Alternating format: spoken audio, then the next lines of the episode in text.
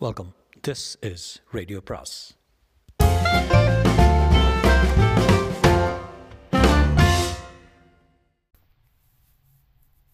சுஜாதாவின் பிரியா பாகம் ஒன்பது. மார்ச் இருந்து பரத்தும் நானும் வெளியே வந்தோம். நான் நடந்து கொண்டே யோசித்தேன் படுபாவி ஜனார்தன் என்றேன். அவசர அவசரமாக காரியத்தை முடித்துவிட்டு நம்மிடம் இனிமேல் தான் பிரியாவின் உடலை அடக்கம் செய்ய வேண்டும் என்று பொய் சொல்லியிருக்கிறார்கள். உடலை வாங்கி கொண்டு சென்று விட்டார்கள். எங்கே வைத்திருப்பார்கள் என்றான் பரத். அடக்கம் செய்திருக்கலாம் அல்லது எரித்திருக்கலாம். அவசரம். அவசரத்துக்கு அர்த்தம் என்ன? உடலை எடுத்து சென்றதை பற்றி நம்மிடம் சொல்லத்தான் சொல்லாததன் அர்த்தம் என்ன? இரண்டு பேருமே திருடர்கள். ஸ்காட்லாண்ட் யார்டு இவர்களை நம்பி உடலையும் வாபஸ் பெற்றுக்கொள்ள அனுமதித்திருக்கிறார்கள். எனக்கு அப்படி தோன்றவில்லை. ஹெண்டர்சனை கேட்டு பார்க்கலாமே. அருகில் இருந்தபோது டெலிஃபோனுக்கு சென்று ஹெண்டர்சன் கொடுத்திருந்த நம்பருக்கு டெலிஃபோன் செய்தேன். இன்ஸ்பெக்டர் ஹேண்டர்சன் வெளியே போயிருக்கிறார். எனி மெசேஜ் கணேஷ் டெலிஃபோன் செய்ததாக சொல்லுங்கள். பரத்குமார் நொந்து போயிருந்தான் பிரியாவை கடைசி முறையாக பார்க்க இருந்த வாய்ப்பும் போய்விட்டது இரண்டு நாட்களாக சரியாக சாப்பிடாமல் சிகரெட்டையும் டீயையும் குடித்ததன் விளைவு அவன் கண்கள் பஞ்சடைந்து தெரிந்தது. அழுக்காக சோகமாக இருந்தான் என் அறைக்கு வந்து குளித்துவிட்டு ஏதாவது சாப்பிடலாம் என்றேன். தன்னிடம் பணம் இல்லை என்றான். பரவாயில்லை என்றேன். என் பண நிலைமையை பற்றியும் எனக்கு சற்று கவலை ஏற்பட ஆரம்பித்தது. என்னிடம் இருந்த இருந்தது கொஞ்சம் ஸ்டெர்லிங் டிராவலர்ஸ் செக்குகள் ஷா கொடுத்ததில் கொஞ்சம் பாக்கி. ஹோட்டலில் மரியாதையாக ஒரு வாரம் தான் அனுமதிப்பார்கள். இன்னும் ஒரு நான்கு நாட்கள் தான் லண்டன் தாங்கும். என்ன எனவோ வாங்க வேண்டும் என்றிருந்தேன். என் ஜூனியர் வசந்த் ஒரு கேமரா கேட்டிருந்தான். எல்லாம் பிரியாவுக்கு பின் அர்த்தமற்றதாக போய்விட்டன. லண்டனை விட்டு கிளம்பும்போது கிளம்பவும் உற்சாகம் இல்லை. பிரியாவுக்கு என்ன நிகழ்ந்தது என்று தெரிந்து கொள்ளும் ஆர்வம்தான் அந்த ஒரே ஆர்வம்தான் என்னை செலுத்தும் என்று தோன்றியது. ஸ்காட்லாண்ட் யார்டு இதுவரை ஒரு திறந்த புத்தகமாக இருந்தது. திடீரென்று எல்லாரையும் காணோம். ரோவான் எங்கே? ஹெண்டர்சன் எங்கே? ஹோட்டலில் யாரோ? உடனே டெலிஃபோன் செய்யுங்கள் செல் சொல்லுங்கள் என்று நம்பர் கொடுத்திருந்தார்கள். நம்பர் புதிதாக இருந்தது. செய்தேன். ஜனார்தன் குரல் கேட்டது. என்னையா கணேஷ் விளையாடுறியா? என்ன சொல்லுங்கள் மார்ச்சரிக்கு போய் பாடியை கேட்டால் உறவினர் எடுத்து போயிட்டான்னு சொல்கிறாங்க என்ன வேலை இது? எனக்கும் அதே பதில் தான் கிடச்சிது. என்ன சொல்கிற புரியும்படியா சொல்லு. எனக்கு கோபம் வந்தது. மிஸ்டர் ஜனாதன் உங்களுக்கு எல்லாம் புரியுதுன்னு நினைக்கிறேன். உங்கள் பொய் எல்லாம் எனக்கு அழுத்து விட்டது. நீங்கள் உடலை கிளைம் பண்ணி எடுத்துக்கொண்டு சென்றது எனக்கு தெரியும். அதை என்ன செய்திருப்பீங்க? அதில் ஏன் உங்களுக்கு அவ்வளோ அவசரம் என்பது எனக்கு தெரியும். ஸ்காட்லாண்ட் யார்டு உங்கள் கதையை தற்காலிகமாக நம்புகிறார்கள் என்றால் அதன் பின்னணி ஏதாவது இருக்கும். ஆனால் இந்த போய் அதிக நாட்கள் தாங்காது. நீங்கள் ஷாவுடன் ஒரு மிக அபாயகரமான பாதையில் சொல்கிறீங்க அவ்வளோதான் சொல்வேன் என்ன உளர்ற? நான் உன்னை கேட்டது என்ன? பிரியாவின் உடலை டெலிஃபோனை வைத்து விட்டேன். என்னவா என்றான் பரத்குமார். உடலை நாம் எடுத்து சென்றோம்னு ஜனார்தன் கேட்குறான். என்ன பாசங்க எனக்கு ஸ்காட்லாண்ட் நாட்டின் போக்கு தான் புரியாமல் இருக்குது. அவங்க இப்போது என்ன செய்து கொண்டிருக்கிறார்கள்? எங்கே போய் தொலைந்தார்கள்? என் அறைக்கு செல்ல கிளம்பிய போது ரிசப்ஷனில் இருந்த பெண் மிஸ்டர் கணேஷ் என்றார் திரும்பினேன். சாரி மறந்துவிட்டேன். உங்களுக்கு ஒரு சாய் செய்தி இருக்கிறது. அவள் ஒரு உரையை என்னிடம் தந்தாள். ஒட்டி இருந்தது. மிஸ்டர் கணேஷ் என்று அதன் மேல் எழுதியிருந்தது. ஸ்பெல்லிங் தப்பாக என் பெயரில் இரண்டு எண் இருந்தன. நான் அதை பிரிப்பதற்கு தயங்கினேன். அந்த பெண்ணிடம் யார் கொடுத்தார்கள்? என்றேன். ஒரு மனிதன். இந்தியனா? எப்படி இருந்தான்? இந்தியன் இல்லை வெள்ளை. தேங்க்ஸ் என்று என் அறைக்கு சென்றேன். பரத்குமார் உடன் வந்தான். கடிதமா? என்றான் எனக்கு வெள்ளைக்காரர்கள் எவரையுமே தெரியாது என்றேன். என்ன எழுதியிருக்குது என்னுடைய அறையை திறந்தேன். Put your hands up என்று குரல் கேட்டு திடுக்கிட்டு கைகளை உயர தூக்கினேன். டெலிவிஷனை அணைக்காமல் விட்டிருக்கிறேன். யூல் பிரன்னர் மொட்டை தலையுடன் என்னை நோக்கி துப்பாக்கியை நீட்டிக் கொண்டிருந்தார். படுக்கையில் உட்கார்ந்து கொண்டு அந்த உரையை கிழித்தேன். அவனுள் இரண்டாக மடித்து ஒரு கடிதம் இருந்தது. கடிதத்தில் காகிதத்தில் இரண்டே வரிகள் தான் இருந்தது. பிரியாவுக்கு என்ன ஆயிற்று? பஜாமா டாப்ஸ் என்று. கடிதத்தை மறுபடி படித்தேன். பரத்குமாரிடம் காட்டினேன். பஜாமா டாப்ஸ் என்றான். இன்று என்ன அர்த்தம்? ஒன்றுமே புரியவில்லை. மறுபடி உரையை பார்த்தேன். மிஸ்டர் கணேஷ். ம். டெலிஃபோனை எடுத்தேன். ரிசப்ஷன் எஸ் சார் என்றான். வாட் இஸ் பஜாமா டாப்ஸ் என்றேன். சாரி பஜாமா டாப்ஸ் அதன் அர்த்தம் என்ன? ஒரு நாடகத்தின் பெயர் தற்போது நடக்கிறதா? ஆம். எங்கே? ஒரு நிமிஷம். பரத்குமார் என்னை பார்த்து கொண்டிருந்தான். இன்று ஒன்றில்லாவிட்டால் ஒன்று இதன் கடைசியை தேடிவிடப் போகிறேன். ஆம் ஆம். ஒயிட் ஹால் தியேட்டரில் நடக்கிறது. வார தினங்களில் எட்டரைக்கு ஒரே ஒரு காட்சி புதன் சனி மாலை காட்சி உண்டு. ஒயிட் ஹால் தியேட்டர் எங்கே இருக்கிறது? கடிகாரத்தை பார்த்தேன். ட்ரஃபால்டர் ஸ்கொயர் பரத் சீக்கிரம் கிளம்பு. எங்கே? பஜாமா டாப்ஸ் என்றேன். நாங்கள் அந்த தியேட்டரை அடைந்தபோது மணி எட்டு இருபத்தி ஐந்து காலையிலிருந்து நிகழ்ந்தவற்றை திரும்ப யோசித்தால் ஒரு வாழ்நாளின் நிகழ்ச்சிகளை நடைபெற்றது போன்ற உணர்ச்சி ஏற்பட்டது. இப்போது கூட நான் தேடிச் செல்வது என்ன என்பது தெளிவாக இல்லை. சென்று பார்ப்பதில் கொஞ்சம் துடிப்பும் பயமும் இருந்தது. ஹெண்டர்சனிடம் அந்த பஜாமா டாப்ஸ் கடிதத்தை பற்றி உடனே சொல்லியிருக்கலாம். யோசித்த பின் வேண்டாம் என்று தோன்றியது. அந்த தியேட்டரின் முகப்பில் இருந்த படங்களில் இருந்து அந்த நாடகம் பஜாமா டாப்ஸா பஜாமா டாப்லெஸ்ஸா என்று சந்தேகம் தோன்றியது. அடப்பாவி. நாடகத்தில் கூடவா இப்படி? மூன்றாவது வருஷம் ஓடுகிறதாம். மெலிதான கூட்டம்தான். வெள்ளைக்காரர்கள் குளிருக்கு கோட் அணிந்து கொண்டு சூட்டுக்கு பெண்களை கட்டி கொண்டிருந்தார்கள். அனைத்த கையை எடுக்காமல் இடது கையால் டிக்கெட் வாங்கி கொண்டிருந்தார்கள். நானும் பரத்குமாரும் சுற்றுமுற்றும் பார்த்து கொண்டு சற்று நேரம் நின்று யாராவது எங்களை தேடுகிறார்களா என்று எதிர்பார்த்தும் இல்லை. இரண்டு டிக்கெட் வாங்கினோம். அந்த பெண் ஒரு கவரை காட்டி இது உங்களுக்காக என்றால் கவரில் என் பெயர் எழுதியிருந்தது. இந்தியர்கள் வந்தால் பெயர் விசாரித்து கொடுக்கும்படி யாரோ தேங்க்ஸ் என்று அதை கிழித்து உள்ளே இருந்த கடிதத்தை பார்த்தேன். ஏஎல்சி டுவெண்ட்டி ஃபைவ் உட்காரவும் என்று எழுதியிருந்தது. நானும் பரத்குமாரும் உள்ளே சென்றோம். ஐஸ்கிரீம் விற்றுக்கொண்டு டார்ச் கட்டி காட்டிக்கொண்டு டிக்கெட் சேர்த்து கொண்டிரு சேகரித்து கொண்டிருந்த ஒரு பெண்ணை ஏஎல்சி டுவெண்ட்டி ஃபைவ் ஐ காட்ட சொன்னேன். காட்டினாள் பரத்குமார் டுவெண்ட்டி ஃபோர் நான் டுவெண்ட்டி ஃபைவ் டுவெண்ட்டி சிக்ஸ் காலி. ஏன்? அந்த வரிசையே காலி. ஓரத்தில் மட்டும் ஒரு இளைஞன். பக்கத்தில் இருப்பவளை வாசனை பார்த்து கொண்டிருந்தான். பழங்காலத்து ரொக்கோக்கோ பாணியில் கட்டப்பட்ட தியேட்டர். நாங்கள் மாடி சீட் மிகப்பெரிய வெல்வெட் திரை மெலிதான வெளிச்சம் நாடகம் இன்னும் ஆரம்பிக்கவில்லை. சுற்றிலும் பார்த்தேன். இருட்டில் அவர்கள் முகங்கள் சரியாக தெரியவில்லை. முதலில் தீத்தடுப்புக்காக ஒரு ஆஸ்பெஸ்டாஸ் திரையை இறக்கி ஏற்றினார்கள். அப்புறம் அந்த பெரிய திரை திறந்தது. நாடகம் ஆரம்பித்தது. மேடையில் பாதி பாகத்தை அடைத்துக் கொள்கிற அளவுக்கு ஒரு கண்ணாடி பெட்டியில் சுத்தமான நீர் தழும்பிக் கொண்டிருந்தது. மூன்று பெண்கள் வந்தார்கள். உடைகளை கரைத்தார்கள். அதில் இறங்கி குளிக்க ஆரம்பித்தார்கள். பரத்குமார் சே என்றேன். என்றான். எப்போதோ படித்த பௌதீக ஞாபகம் வந்து தண்ணீருக்குள் அந்த உடல்கள் சற்று சிறியதாக தெரிந்தன. அவர்களுக்கு குளிராதோ என்று தோன்றியது. மூன்று பேரும் ஒருத்தி நீக்ரோ உடம்பை ஸ்வஸ்தமாக வைத்துக் கொண்டிருக்கிறார்கள் என்பது தெள்ள தெளிவாக தெரிந்தது. கமீடியன் வந்து அவர்களை கூப்பிட்டான். கீச்சிட்டு கொண்டு சொட்ட சொட்ட அவன் அருகே சிரித்து கொண்டு வந்து நின்றார்கள். காமெடி ஆசாமி எங்களை பார்த்து நிர்வாண பெண்களை பார்க்க மட்டும் வந்திருப்பவர்கள் கை தூக்குங்கள் என்றான். சிலர் விசிலடித்தார்கள். அவன் பைக்குள்ளிருந்து ஒரு டேப்பை எடுத்தான். என் அருகில் யாரோ வந்து உட்கார்ந்தார்கள். சென்ட் வாசனை அடித்தது. மிஸ்டர் கணேஷ் என்றாள் மேடையில் வெளிச்சம் இருந்ததால் அதன் பிரதிபலித்தில் பிரதிபலிப்பில் என் அருகில் உட்கார்ந்தவள் தெரிந்தாள். நீங்கள் தானே மிஸ்டர் கணேஷ்? ஆமாம். பிரியா அதுதானே அந்த பெயர்? என்னுடன் வர வேண்டும். எங்கே? எதற்கு? பிரியாவுக்கு என்ன ஆயிற்று என்று தெரிந்து கொள்ள உங்களுக்கு ஆவல் இல்லையா? ஆம். என்னுடன் வர வேண்டும். நான் பரத்குமாரை பார்த்தேன். தியேட்டரை திடீரென்று சிரித்தது. கமீடியன் அந்த பெண்களின் இடம் ஏதோ விஷமம் செய்திருக்க வேண்டும். பரத் வா போகலாம் என்றேன். எங்கே? நம்ம இந்த பெண் கூப்பிடுறான். த பிளேஸ் லவ்ஸி கமலாம் என்றாள். எழுந்து நடந்தாள் நாங்கள் தயங்கினோம். பிரியாவை பற்றி ஏதோ தெரியும் என்கிறாள் கமான் என்று மற்றவர்களை பற்றி கவலைப்படாமல் அங்கே இருந்து சத்தமிட்டான் பரத்குமார் கிளம்பிவிட்டான். நான் தொடர்ந்தேன். தியேட்டருக்கு வெளியே வந்தோம். அந்த பெண் கோட்டணிந்து கொண்டாள். தலைமயிரை தள்ளிக்கொண்டாள் ஹலோ கால்மி லீசா என்றாள். ஆண்மை நிறைந்த பெண். என் உயரம் இருந்தால் குலுக்கிய கை இறுக பிடித்தது. எங்கே போகிறோம்? என்றேன். ஒரு நண்பனை சந்திக்க. டாக்ஸி எங்களை உள்ளே உள்ளே விட்டு அவள் டாக்ஸிக்காரரிடம் என்னவோ சொன்னால் ஏறிக்கொண்டாள். டாக்ஸி ஒரு சந்தில் திரும்பியது. எங்களை இருளும் மருளும் சூழ்ந்தன. எங்கே போகிறோம் என்றேன். பயப்படாதீர்கள் நான் உங்களை சாப்பிட போவதில்லை. அப்படி இல்லை. திடீரென்று இப்படி சிகரெட் இருக்கிறதா? பரத்குமார் எடுத்து கொடுத்தான். பற்ற வைக்கும்போது அவள் முகத்தில் எந்தவித உணர்ச்சியும் தெரியவில்லை. I இந்தியா என்றாள். நான் ஒரு தடவை வந்திருக்கிறேன். Taj Mahal and all that. தாஜ்மஹாலை பற்றி பேச தோன்றவில்லை. மௌனமாக இருந்தேன். பிறகு பிரேமை பற்றி என்ன தெரியும் உங்களுக்கு? என்றேன். அது ஒரு பெயர் அவ்வளோதான் பின் எங்களை ஏன் இங்கே அழைத்து வந்திருக்கிறீர்கள்? சற்று நேரத்தில் தெரியும். டாக்ஸி லண்டனின் இருண்ட இருண்ட உறக்கத்தில் இருக்கும் பகுதிகளில் ஊடே சென்றது. ஏதோ ஒரு தடவை பாலத்தை கடந்தது போல தோன்றியது. தெரியாத்தனமாக மாட்டிக்கொண்டு விட்டோமோ?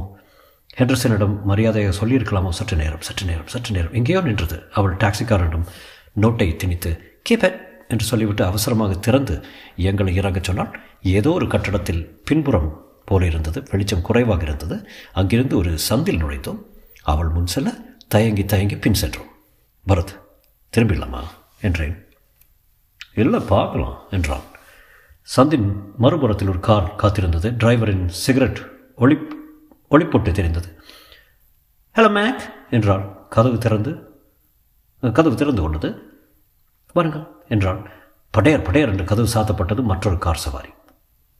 இந்த கார் வெகு விரைவில் சென்றது. நான் கைகடிகாரத்தை பார்த்து கொண்டேன். ஒன்பதரை. இனம் தெரியாத பயம் ஏற்பட்டது. அனாவசியமாக வம்பில் மாட்டிக்கொள்ளப் போகிறோமே என்று சற்று உதைத்தது இருந்தும் அந்த மெலிதான அபாயத்தில் கொஞ்சம் கவர்ச்சியும் இரத்த துடிப்பை அதிகப்படுத்தும் தன்மையும் இருந்தன. அந்த பெண் கார் ஓட்டியுடன் இங்கிலீஷில் பேசிக் கொண்டிருந்தால் அந்த இங்கிலீஷ் புரியவில்லை. அங்கங்கே சில சில வார்த்தைகள் அகப்பட்டன.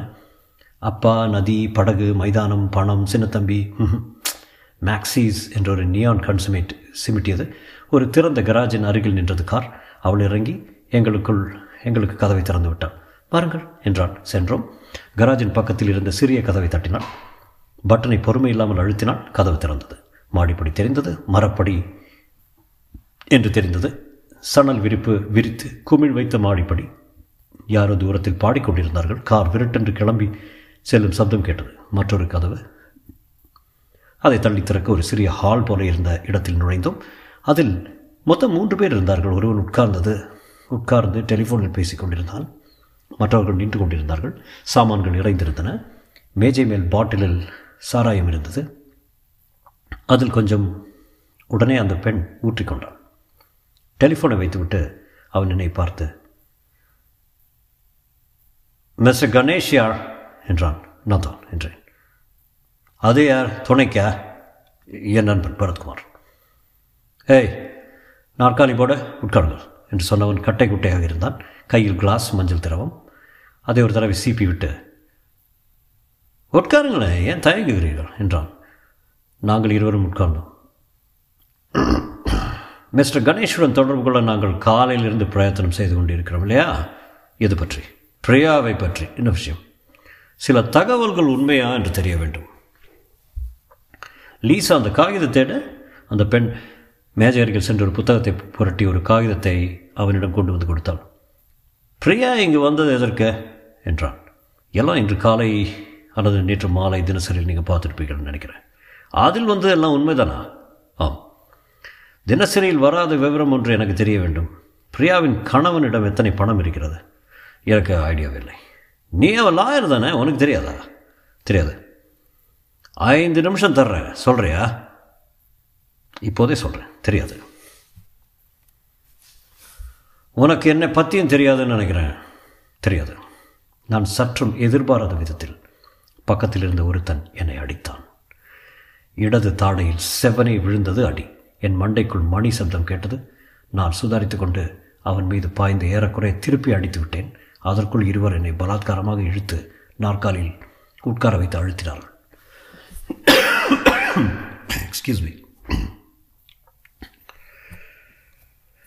எதிர்க்கிறான் என்றான் ஒருவன். எதிர்ப்பது உன் உடம்புக்கு நல்லதல்ல? என்று அடித்தவன் தன் பையிலிருந்து ஒரு கைக்குட்டையை எடுத்துக்கொண்டு துடைத்துக்கொள் ரத்தம் என்றான். நான் ஒத்திக்கொண்டேன். இரண்டு திரிய சிறிய திட்டுக்களில் சிவப்பு தெரிந்தது. ஜனார்தனுக்கு எவ்வளோ சொத்து இருக்கு சொல் என்றான். லுக் ஜனார்தனுக்கு எவ்வளோ சொத்து இருந்தாலும் அது இங்கிலாந்தில் இல்லை எல்லாம் எங்கள் தேசத்தில் இருக்கிறது. இங்கு எவ்வளவு பணம் அவனால் கொடுக்க முடியும்? எதற்கு? கேள்வி கேட்பது நான்.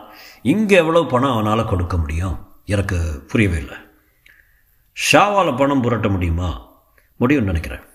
ஜனார்தனுடனும் ஷாவுடனும் பேசி பணம் தயார் செய்து கொண்டு வருவியா? தொகையை சொல்ல வேணும். ஐம்பது ஐம்பது பவுண்டா? என்றேன் சிரிக்காமல். ஐம்பதாயிரம்!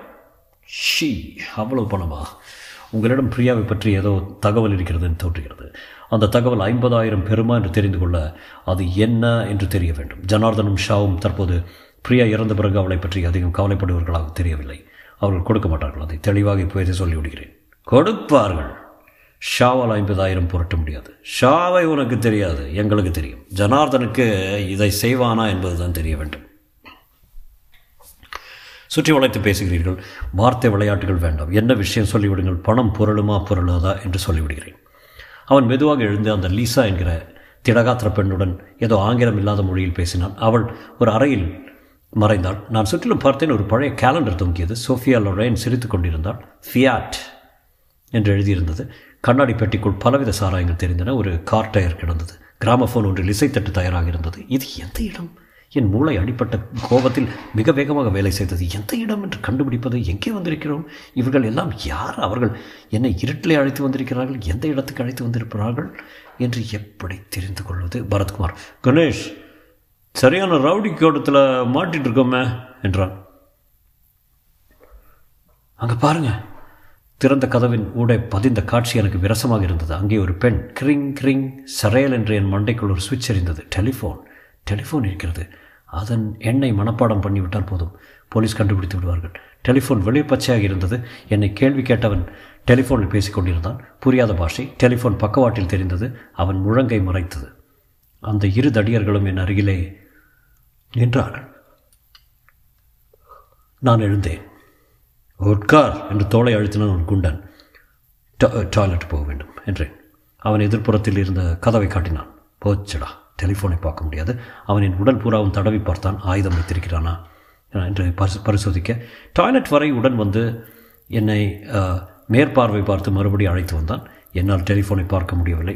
பரத் எப்படியாவது தொலைபேசி என்னை மனப்பாடம் செய்து செய்து கொள்ள பார் என்றேன் பரத்குமாரிடம் தூய தமிழன் ஷராப் என்று அதட்டினான் ஒருவன். பரத்குமார் நான் சொன்னதை புரிந்து கொண்டு விட்டான். லீசா ஒரு சிறிய பெட்டியை கொண்டு வந்தான். கொண்டு வந்தால் அதை திறந்து காட்டினார்கள். ஒரு வளையல் ஒரு தங்க மோதிரம். அடையாளம் கண்டுகொள்ள முடிகிறதா? என்றான். நான் அந்த மோதிரத்தை பார்த்தேன். அதில் பி கே என்று எனாமல் இட்டிருந்தது. பரத்குமாரை பார்த்தேன். அவன் தமிழில் அவளோடைய தான் நான் பரிசாக கொடுத்தது என்றான். சொல்லாத என்றேன். என்ன சொல்கிறான் என்றான் முரடன். அவனுக்கு தெரியாதவன் என்ன என்னவோ எனக்கு என்னவோ பார்த்து ஞாபகமாக இருக்குது. இதை சற்று அந்த மேஜையின் விளக்கில் வெளிச்சத்தில் பார்க்கலாமா? இந்த வெளிச்சம் போதவில்லை என்று. மேஜை விளக்கின் அருகில் தான் டெலிஃபோன் இருந்தது. அவன் அந்த விளக்கை போட்டான். நான் அந்த நகைகளை ஆராயும் நோக்கத்தில் அவற்றை டெலிஃபோன் அருகில் கொண்டு சென்றேன். லாடி ஹேல் என்று நினைத்து கொண்டேன். என் அதிர்ஷ்டம் காலை வாரிவிட்டது. சாதாரணமாக டெலிஃபோன் டயல் பகுதியில் மையவட் வட்டத்தில் அதன் நம்பர் எழுதி வைத்திருக்கும். இதன் வட்டம் வட்ட வெளியாக இருந்தது. நம்பர் எழுதப்படவில்லை. சே இது பிரியாவின் நகைகள் தானே? என்றான் எனக்கு அவ்வளோ அந்தரமாக பழக்கமில்லை. இதை என்ன செய்ய வேண்டும்? ஜனார்தனிடம் ஷாவிடம் காட்டி பணம் கேட்க வேண்டுமா? என்றேன். பாஸ்டர்ட் டெலிஃபோன் நம்பர் எழுதி வைத்திருக்க வேண்டாமா? ஆ அந்த இரண்டையும் எடுத்து செல். அதனுடன் உனக்கு மற்றொரு பொருளையும் கொடுக்கப் போகிறேன். இங்கிருந்து உன்னை லண்டனில் கொண்டு விடப் போகிறோம். வெட்டதும் காலை நீ அவர்களை காண்டாக்ட் செய்து தயாராக இருபத்தி நான்கு மணி நேரத்துக்குள் பணம் தயார் செய்து வை மேல் விவரங்கள் தானாக தெரியும். போலீஸின் உதவியை நாடாதே. அது எல்லோரும் உடம்புக்கு நல்லதல்ல. இந்தா. இந்த இரண்டு நகைகளுடன் ஒரு டேப் கேசட்டையும் கொடுத்தான். இது எதற்கு? அங்கே சென்றது இந்த டேப்பை போட்டு கேள். விஷயம் புரியும். விஷயம் புரியவில்லை. வா பரத் என்றேன். பரத் எங்களுடன் தங்கப் போகிறான் என்றான். இத்தாலியன் என்று நான் நினைத்த அந்த திட என்னை என்னை சிநேகமில்லாமல் பார்த்து சரியா இருபத்தி நாலு நான்கு மணி நேரம் இப்போது பதினொன்று நாற்பது. நாளை இந்நேரத்துக்குள் பணத்துக்குடன் பணத்துடன் வர வேண்டும். போலீஸ் உதவியை நாடுவது முட்டாள்தனம் என்று சொல்ல வேண்டியது அவசியமில்லை. போலீஸ் இதில் நிறைய முட்டாள்தனங்கள் செய்திருக்கிறார்கள். அது உனக்கு பிற்பாடு தெரியும். சிக்கோ நம் விருந்தாளி அழைத்துப்போ ஞாபகம் இருக்கட்டும். ஏதாவது விபரீதமாக நடந்தால் உன் நண்பனின் மூளையை தகர்த்து விடுவோம். சிக்கோ இடுப்பில் இருந்து ஒரு துப்பாக்கி எடுத்து அதனால் பரத்குமாரை தள்ளி மடியாக அழைத்து சென்றான். இது வேறு கும்பல் வேறு பிஸ்னஸ் வேறு துப்பாக்கிகள் வெடிக்கக்கூடிய துப்பாக்கி. அனாவசிய உயிர் சேதம் வேண்டாம். லீசா கணேஷை திரும்ப கொண்டு விடு. லீசா என்னை பார்த்து அசந்தர்ப்பமாக புன்னை செய்தாள். வருகிறீர்களா? என்றாள். பையை தொட்டு கண்டேன். அவன் கொடுத்த டேப் உறுத்தியது. அதில் என்ன பதிவாகி இருக்கும் நாங்கள் மாடிப்படி இறங்கி இருளில் வெளிப்பட்டோம். அந்த பெண் கையை உரசி கொண்டாள். மறுபடியும் சிகரெட் பற்ற வைத்து கொண்டால் நான் நுட்பமாக யோசித்தேன். ஒரு பெண் அவ்வளவுதானே? இவளுக்கு டிமிக்கி கொடுக்க வேண்டும். இந்த இடம் என்ன என்று தெரிந்து கொள்ள வேண்டும். அது முக்கியம். எப்படி என்பது அதுவரை புலப்படவில்லை. தேங்க்ஸ் நான் வரட்டுமா? நீ சிரமப்பட வேண்டாம். நானே டாக்ஸி பிடிச்சி சொல்லுகிறேன் என்றேன். அவள் சிரித்து அமெச்சூர் முயற்சி என்றாள். நீ என்னுடன் தான் வருகிறாய். எங்கள் கார் உன்னை லண்டனில் கொண்டு விடும் அப்படியானால் இந்த இடம் லண்டனுக்கு வெளிப்பட்ட இடமாக இருக்கலாம். எதிரை பார்த்தேன். விளக்குகள் அணைந்திருந்தன. தூரத்தில் வானத்தில் நகர வெளிச்சம் பிரதிபலித்தது. சரியான சந்து மறைவான சந்து. கராஜிலிருந்து ஒரு சீறு சீறி விட்டு அந்த கார் புறப்பட்டது. GX one eight one eight K நம்பரை மனப்பாடம் செய்து கொண்டே GX one eight one eight K GX one eight one eight K திருடப்பட்ட காராக இருந்தால் ஸ்காட்லாண்ட் யாரிடம் சொல்லி பார்க்கலாம். என்ன பார்க்குறீர்கள் காரின் நம்பரையா? என்றான். புரியவில்லை என்றான். இந்த காருக்கு மூன்று நம்பர்கள் இருக்கின்றன என்றாள் எல்லாம் போய் நம்பர்கள். அவள் சிகரெட் ஒளிந்தது. காரை பின்புறமாக ஓட்டி என் அருகே நின்று நிறுத்தியவள் நிறுத்தியவன் காதவை திறந்தான். காருக்குள் இரண்டு பேர் இருந்தார்கள். ம். உள்ளே போய் உட்காருங்கள் என்றேன் புத்தத்தை பற்றினாள் லீசா. அவள் சற்றும் எதிர்பாராத நிலை திடீரென்று திமிரிக்கொண்டு அந்த இருளை நோக்கி ஓட்டம் பிடித்தேன். சிக்கா என்று அவசர குரல் கேட்டது. குளிர் என்னை தாக்கியது. எக்ஸ்கியூஸ் மீ மடத்தனமாக ஓடினேன். அவர்கள் என் திடீர் செய்கையை உணர்ந்து கொள்வதற்குள் ஒரு ஃபர்லாங் அது ஓடிவிடும் தீர்மானத்தில் தலை தெரித்தேன் பூட்ஸ் வலித்தது. என் பின்னே அவர்கள் சப்தமிட்டு கொண்டு ஓடி வருவது கேட்டது. புரியாத பாஷை. சப்த டீ வடிவத்தில் பிரிந்தது. வலது பக்கமா இடது பக்கமா? ஏதோ ஒரு பக்கம் ஓடு திரும்பிக் கொண்டே இரு. எந்த திருப்பம் கிடைத்தாலும் திரும்பி விடு. பூட் சனியன் என்ன வலி வலிக்கிறது? வெறும் தரையில். இருளில் மெலிதான ஒற்றை கோடு போல இருந்த அந்த தெருவில் ஓடினேன். மகா நிசப்தம். தூரத்தில் அவர்கள் ஒலி மறுபடி கேட்டது எத்தனை பேர்? இரண்டு அல்லது மூன்று பேரா? என் துரதிர்ஷ்டம் அந்த சந்து ஒரு சுவரில் போய் நின்றது. ஏறக்குறைய அதில் முட்டி கொண்டு விட்டேன். திரும்பி பார்த்தேன் வாய் காது கண் மூக்கு எல்லாவற்றிலும் மூச்சு விட்டு கொண்டிருந்தேன். தூரத்தில் அவர்கள் தெரிந்தார்கள் என்ன செய்வது? சுவரில் ஏறி குதிக்க முடியுமா? சுவர் ஏழரை அடி உயரம் இருக்கும். அங்கிருந்து அவர்களால் என்னை பார்க்க முடியாது. ஆனால் வருகிறார்கள் வருகிறார்கள். இடது பக்கம் வலது பக்கம் வீடுகள் பெரும்பாலும் வீரர்கள் ஒரு வீட்டு வாசல் படி இறங்கியது. அதன் பேஸ்மெண்ட்டை நோக்கி அதன் ஜன்னல் வெளிச்சம் தெரிந்தது. சரையில் என்று படிகளில் இறங்கி அந்த கதவை தட்டினேன். பூட்ஸோடி கேட்கிறது. வந்து கொண்டிருக்கிறார்கள். நான் நுழைந்ததை பார்த்திருக்க மாட்டார்கள். கதவு திறந்தது. குப் என்று சந்தேகம் கேட்டது. சங்கீதம் கேட்டது. ஏதோ பாட்டி போலும் சழையம் லைட் என்று என்னை திணித்து கொண்டு கதவை சாத்தினேன். அந்த பெண் என்னை வினோதமாக பார்த்து ஹூயோ என்றாள். ஹலோ என்ன தெரியவில்லை? நான் போட்டிருக்கிற சாயத்துக்கு சாராயத்துக்கு எவரையுமே தெரியவில்லை என்றாள் குட் கா take take some coffee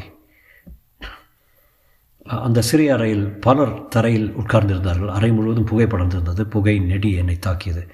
cannabis வாசனை. நீக்ரோக்களும் வெள்ளைக்காரங்களும் சுதாரித்த நிலையில் ஆண் பெண் வித்தியாசமற்ற நிலையில் இருந்தார்கள். எங்கோ மறைந்திருந்த ஸ்பீக்கரில் சோல் சங்கீ சந்தீகம் மிக மெலிதாக கேட்டுக்கொண்டிருந்தது. எவரும் என் வருகையை மதித்ததாகவோ கவனித்ததாகவோ தெரியவில்லை. நான் ஜன்னலை பார்த்தேன். திரையிட்டு மறைந்திருந்தது. நான் இங்கு வந்து மற மறைந்ததை அவர்கள் சுலபமாக அனுமானிக்க முடிந்தது முடியாது. அதற்குள் நான் இந்த வினோதமான கூட்டத்தில் மறைய வேண்டும். ஹலோ? என்று குரல் கேட்டது. மூலையில் தலையணையை கட்டிக்கொண்டு பாதியூரில் இருந்த அந்த பெண் குரல் கேட்டது. வா இங்கே வந்து உட்கார் என்றான். இடம் சௌகரியமாக இருந்தது. உட்கார்ந்து ஹலோ என்றேன். உன்னை நான் பார்த்ததில்லையே. நான் புதிது? உன் பேர் என்ன? எனக்கு உன் பேரை தெரிந்து கொள்ள எதுவும் ஆர்வம் இல்லை கேட்க வேண்டுமே கேட்கிறேன். என் பேர் கணேஷ் நான் இந்தியன். ஹவுஸ் இந்தியா இந்த சரக்கெல்லாம் இந்தியாவிலிருந்து தான் வருகிறது. வேதாந்த சித்தாந்த மரிவானா கிரேட் கண்ட்ரி அவள் புகைத்து கொண்டிருந்த சிகரெட்டை என்னிடம் கொடுத்தாள். கமான் என்றால் புகையிலை நீக்கப்பட்டு மற்ற ஏதோ சமாச்சாரம் சேர்க்கப்பட்ட சிகரெட். அதை இழுக்காமல் கையில் வைத்துக்கொண்டு மிஸ் uh, உன் பேர் என்ன? என்றேன். மிஸ் இல்லை மிஸ்ஸஸ் ஏதோ உட்கார்ந்திருக்கிறானே அந்த நீக்ரோ பெண்ணின் அருகில். அவன் தான் என் கணவன். ஐரிஷ்காரன். வா அருகில் வா சூடாக இருக்கும் என் கையில் இருந்து அதை பிடுங்கி ஒரு தடவை இழுத்து கொண்டான் அவள் மூக்கு நுனி சிவந்தது. கமான் ஸ்ட்ரேஞ்சா என்று என் கையை எடுத்து அவள் மேல் பதித்து கொண்டாள். ஜுரமா என்ன?